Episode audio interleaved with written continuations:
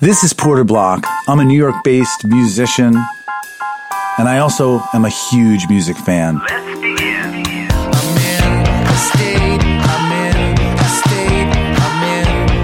This podcast explores music from every angle, and I'll be talking to people who've made the business of music the focus of their life. Welcome to In a State.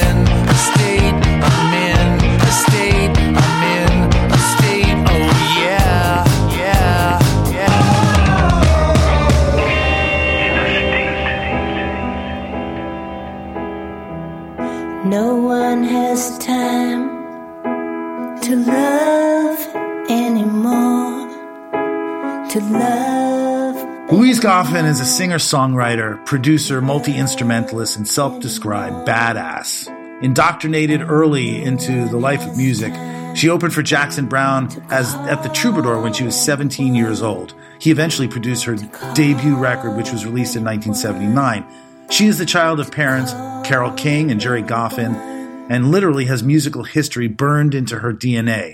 Early childhood, growing up in Laurel Canyon in the late 1960s, made Louise someone ready to receive music.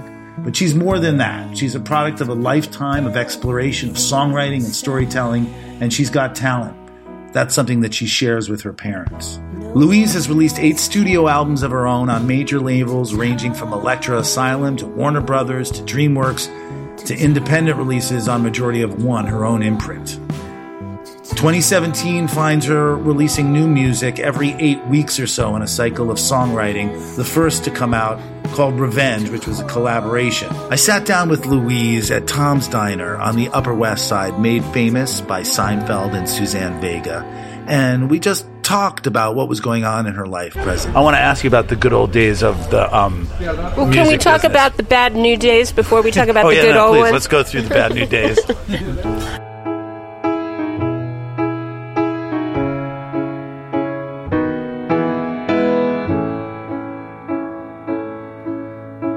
How does it work releasing music so frequently? You know, I mean, is it It's very exhausting. Any artist listening to this who has done any crowdfunding will know exactly what I'm talking about. I've done three pledge campaigns. Every time I do them, I go, I'm never doing this again.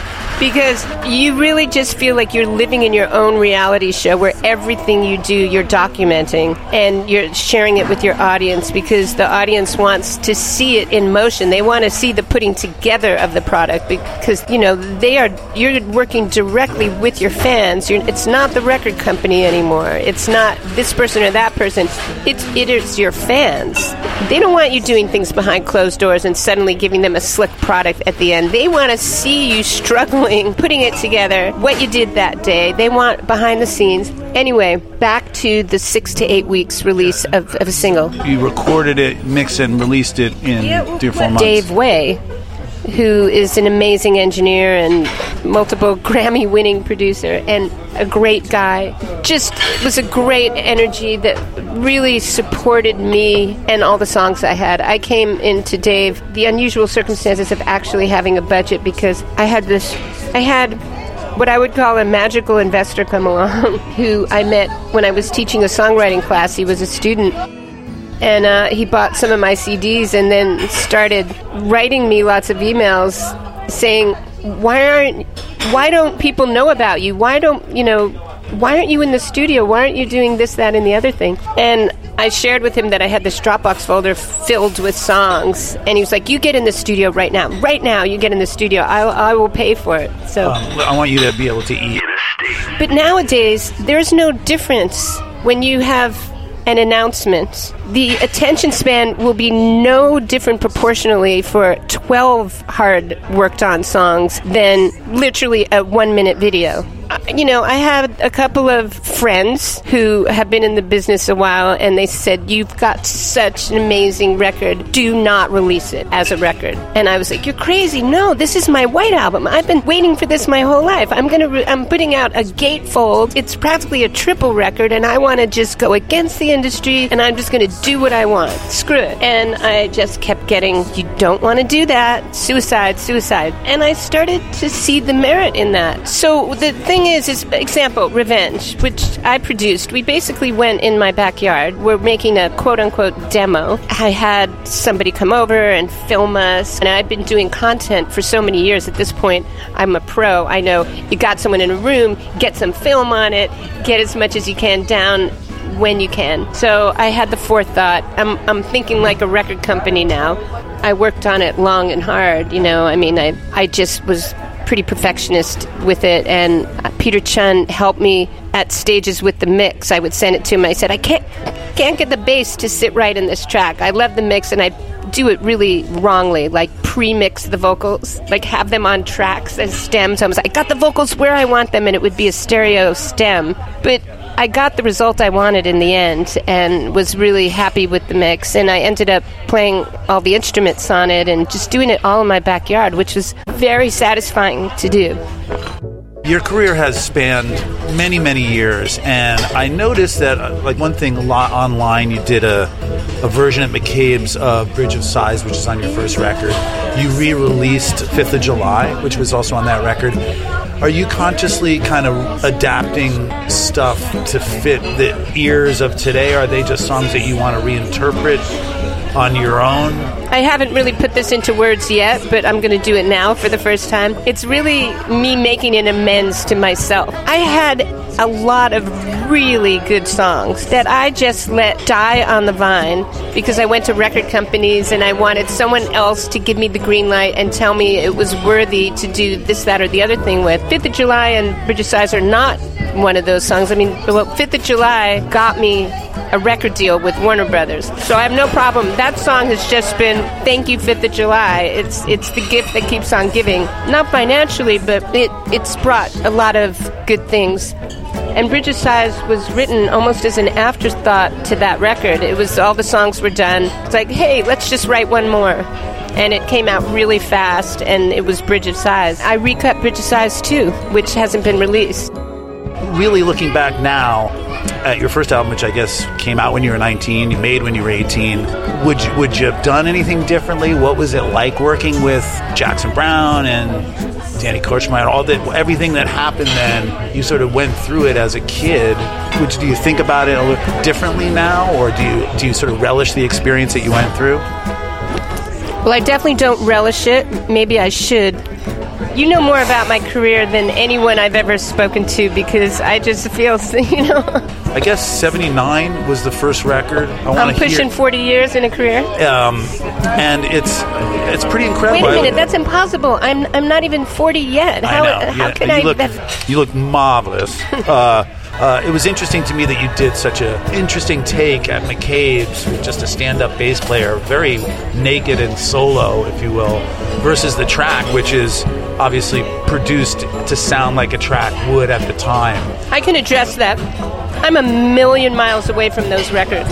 I hardly played on a lot of my records. I mean, I played piano on the first couple, and I played well. Actually, I played guitar on the second record, which has the worst album artwork ever. I'm floating around on a raft eating Chinese food in the on the back of the second record.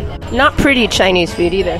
Anyway, it's probably very now in retrospect. But what seems revolutionary to you of the way I did it, that's how I've been performing is is just playing the songs as songs, all of my songs as songs. That has been the journey of reclaiming the songs.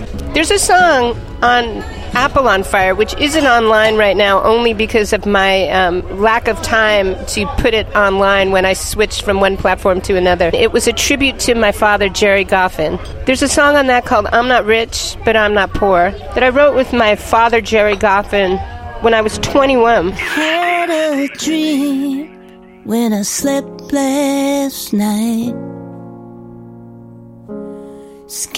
I think I have a memory that we pitched it to Linda Ronstadt, who passed on it. And it was a very busy time in my life. I was 21 and I was in LA. And then I moved to England when I was 25. And it's a ballad. So I thought, oh, well, it's, it's not very commercial. And it just sat. It sat for years and years and years. He always wanted to demo it. He'd say, could you go in the studio and cut that song?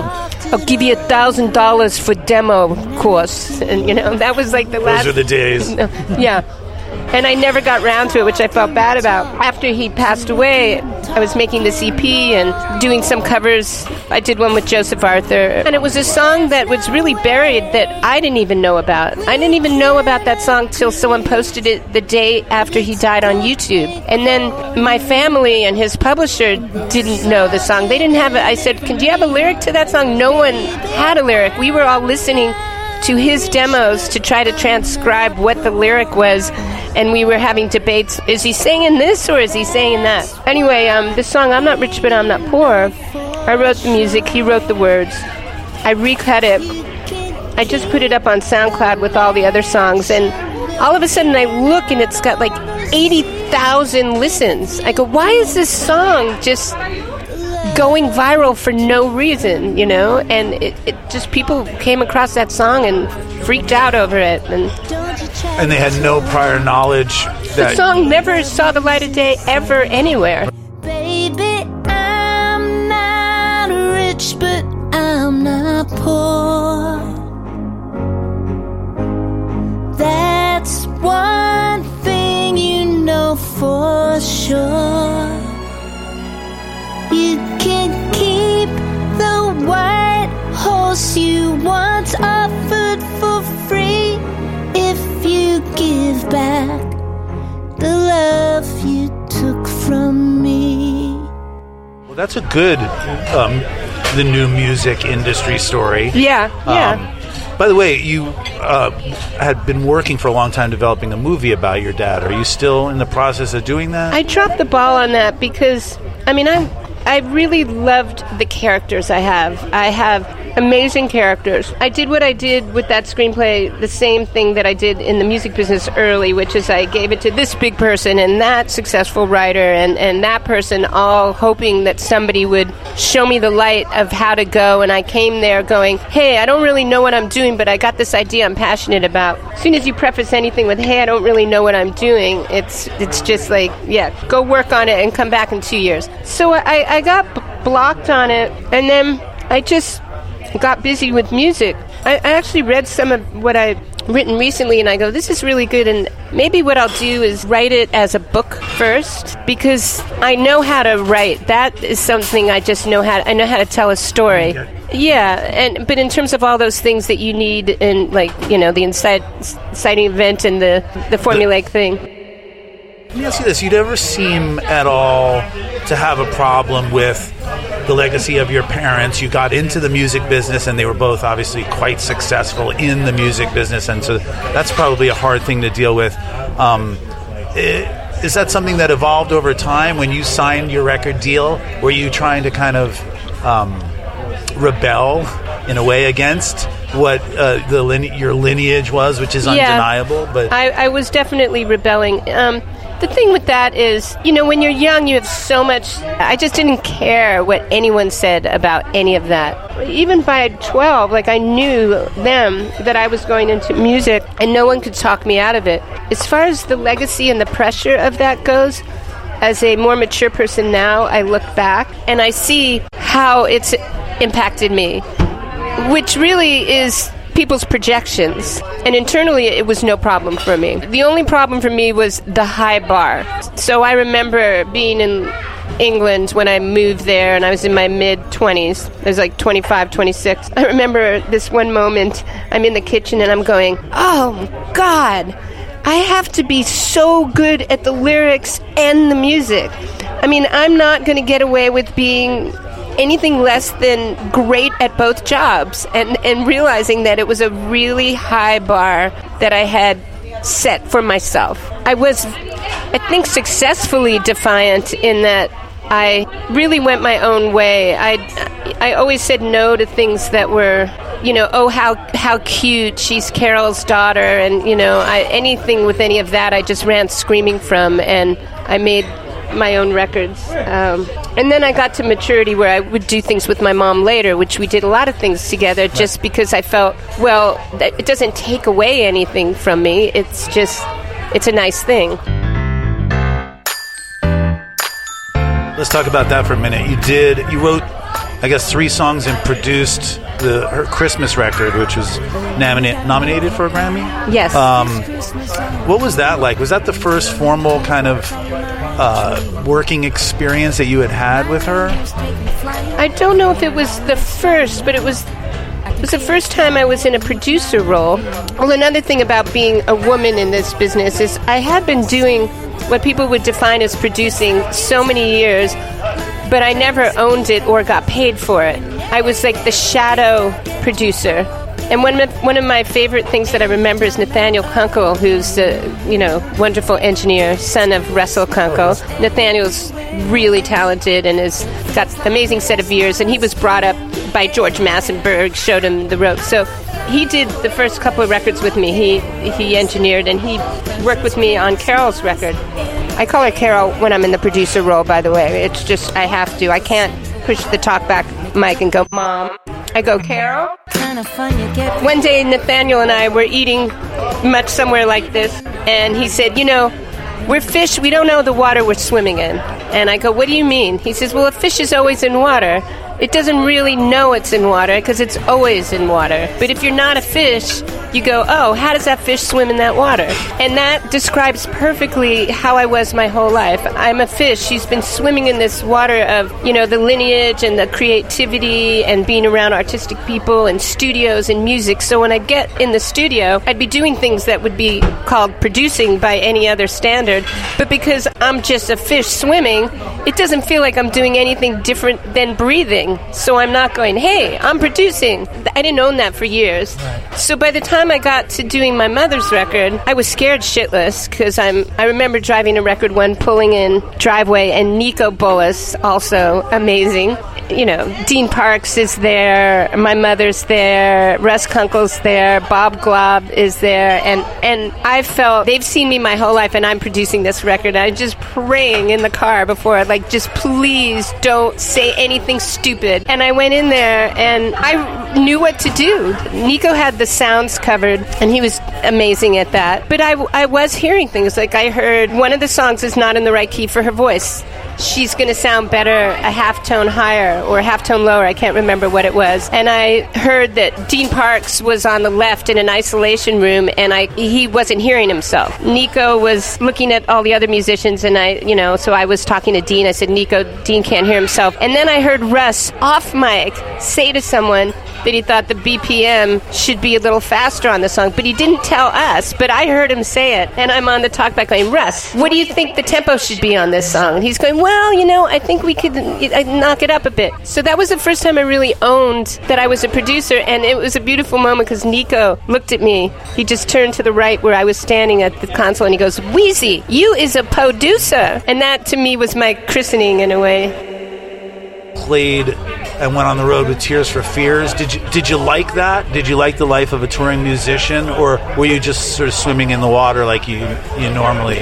Or was that another? I, I've loved it. I mean, that was a huge gig for me. When I saw Chrissie Hynde playing live or Wendy Melvoin, I'd be like, I want to do that. You know, I want to play guitar in a rock band on stage. You know, I, I was long an artist by then, but I thought I want to just be in someone's band playing guitar. And then I had that opportunity. Uh, Jeff Trott, he had been in the Tears for Fears touring band, and then he got the gig with Sheryl Crow. And I looked at him and I said, "Who's doing your gig with Tears for Fears?" He goes, "I don't know." And I just, I just ran with it fast. It was, it was, I think, a total of four months. We we started off in March at Real World Studios rehearsing. We did a month in Europe, a month in America, and then we did a long stint in Brazil. And I loved all of it until Brazil. When I when we went to Brazil in Sao Paulo, I had like 103 temperature, and I think I, I hit my mark. After three months, I felt like I wasn't living my life anymore. I was just playing the same thing over, and I thought, okay, it's fun playing in a rock band, but I got to get back to my life. And it's interesting. As soon as I got back, started demoing the songs for Sometimes a Circle and got a record deal with DreamWorks. So Was that were you one of the first artists on the label? I was one of the last artists on that label. last on.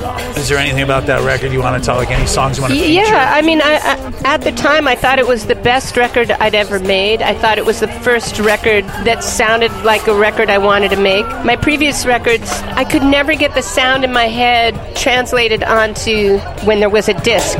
To call it a disc.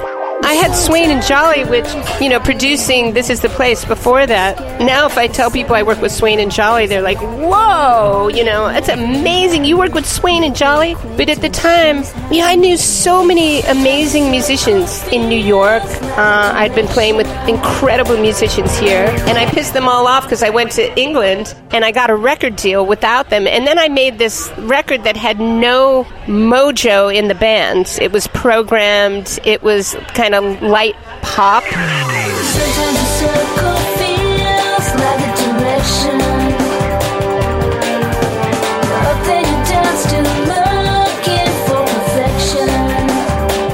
I just didn't step in. I didn't own my power and I didn't do what I knew how to do. I was still playing the game of record companies and managers do it this way, do it that way. So when Sometimes the Circle came out, Greg Wells did a great job. Some of the songs we used my demos as the bedrock for things. It was the first record I made that thought, oh, finally, if I die tomorrow, at least I made one record I could say I was happy with. You've collaborated, as you said, with Joseph Arthur. Um, I saw a bunch of duets, um, Jakob Dylan. Um, but if there were an artist, I mean, and you obviously met so many great artists and musicians, but if there was someone just to get kind of heady about it that you haven't collaborated with, alive or dead, but that you could, either to write. Joan Jett.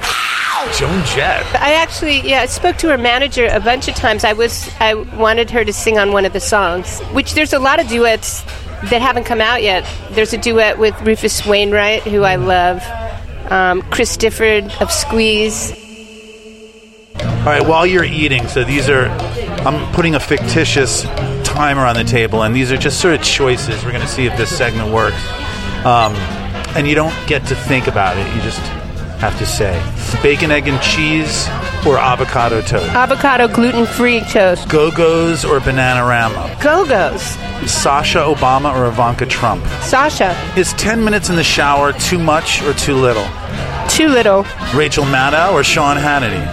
No comment. Bee Gees or Air Supply? Bee Gees. Five o'clock jog or cocktail? Cocktail. Yanni or Kenny G? No comment. Kim, Chloe, or Courtney? No comment. Marsha, Jan, Peter, or Greg? Is this a Partridge Family question? That's a Brady Bunch. oh, Brady Bunch, I meant. Uh, you don't have to Marsha. Marsha, Marsha, Marsha. choose. Did OJ do it? I don't know if I want to like get into that territory. It's kind of gruesome. Do you think that Elvis is alive and out there somewhere? Hell no. Do you believe in aliens from outer space? Yes. Any last words for the kids? Hey kids, here's the thing. You have a gut that tells you things all the time. When you have that signal that tells you things, listen to it every time. It always knows. If something doesn't feel right, it's not right. Take care of yourself. Believe in yourself. You can be anything you want to be. Be safe, love yourself, love your family. You'll do great. Louise Goffin is quite a badass. In fact, she's a doll. I want to thank her for coming down to Tom's Diner. Later uh, that night, I got a chance to go down to Rockwood Music Hall on the Lower East Side and check out her solo act, which is basically just her, and electric guitar, and piano. Her delivery and her arrangements, her solo voice, the wigged out electric guitar, it all really outstripped the recordings that I had heard of these songs. Because when a piece of writing is so solid, the idea, the construct, is very difficult to ruin, and the simpler the arrangement, sometimes the more emotional the performance. Overall, frankly, I was blown away. I want to thank Louise for letting me see the show and coming down and talking to us. And thank you all for listening to In a State and supporting what we do here. This is Porter Block. I'm a singer songwriter, and you can listen to my stuff on iTunes and Spotify. And you can find us at tmensch.com. And once again, if you're listening to this, you're in a state.